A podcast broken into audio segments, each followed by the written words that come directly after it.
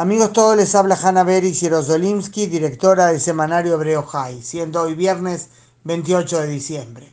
También hoy habría noticias de actualidad política para compartir, pero quiero dedicar este espacio a la triste noticia del fallecimiento del gran escritor israelí Amos Oz, el más famoso escritor en hebreo, el más galardonado, también fuera de la frontera de su país. Quiero que se me recuerde por mis libros, solamente por mis libros, dijo Amos Oz una vez. Hoy que falleció de cáncer se lo recuerda, sí, ante todo por su magnífica obra, pero también por lo que simbolizó y por la firmeza de sus planteamientos políticos, la literatura en hebreo, la defensa del derecho de Israel a vivir en seguridad y paz, y también su crítica a políticas del gobierno con las que discrepaba, que consideraba no aportan a llegar a una solución del conflicto con los palestinos, que en su criterio debía pasar por la fórmula de dos estados, un estado palestino junto a Israel.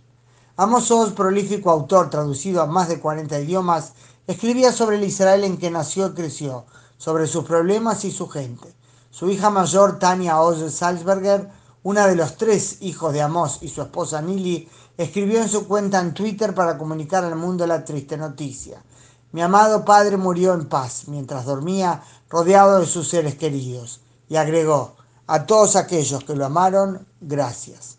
Recuerdo yo el primer libro que leí a Mosós, que en hebreo se titulaba Povesham Beretz Israel, aquí y allá en la tierra de Israel. Una magistral descripción del multifacético y a veces contradictorio mosaico de la sociedad israelí.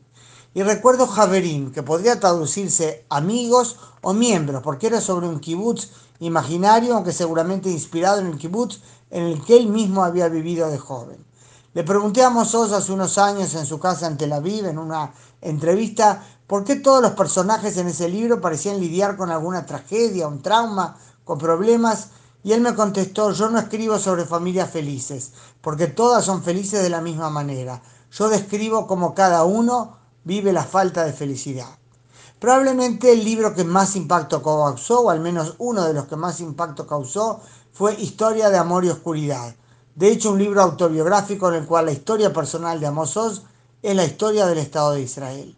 Es que él nació en el año 39 en Jerusalén, cuando la hoy capital israelí aún era parte del mandato británico de Palestina.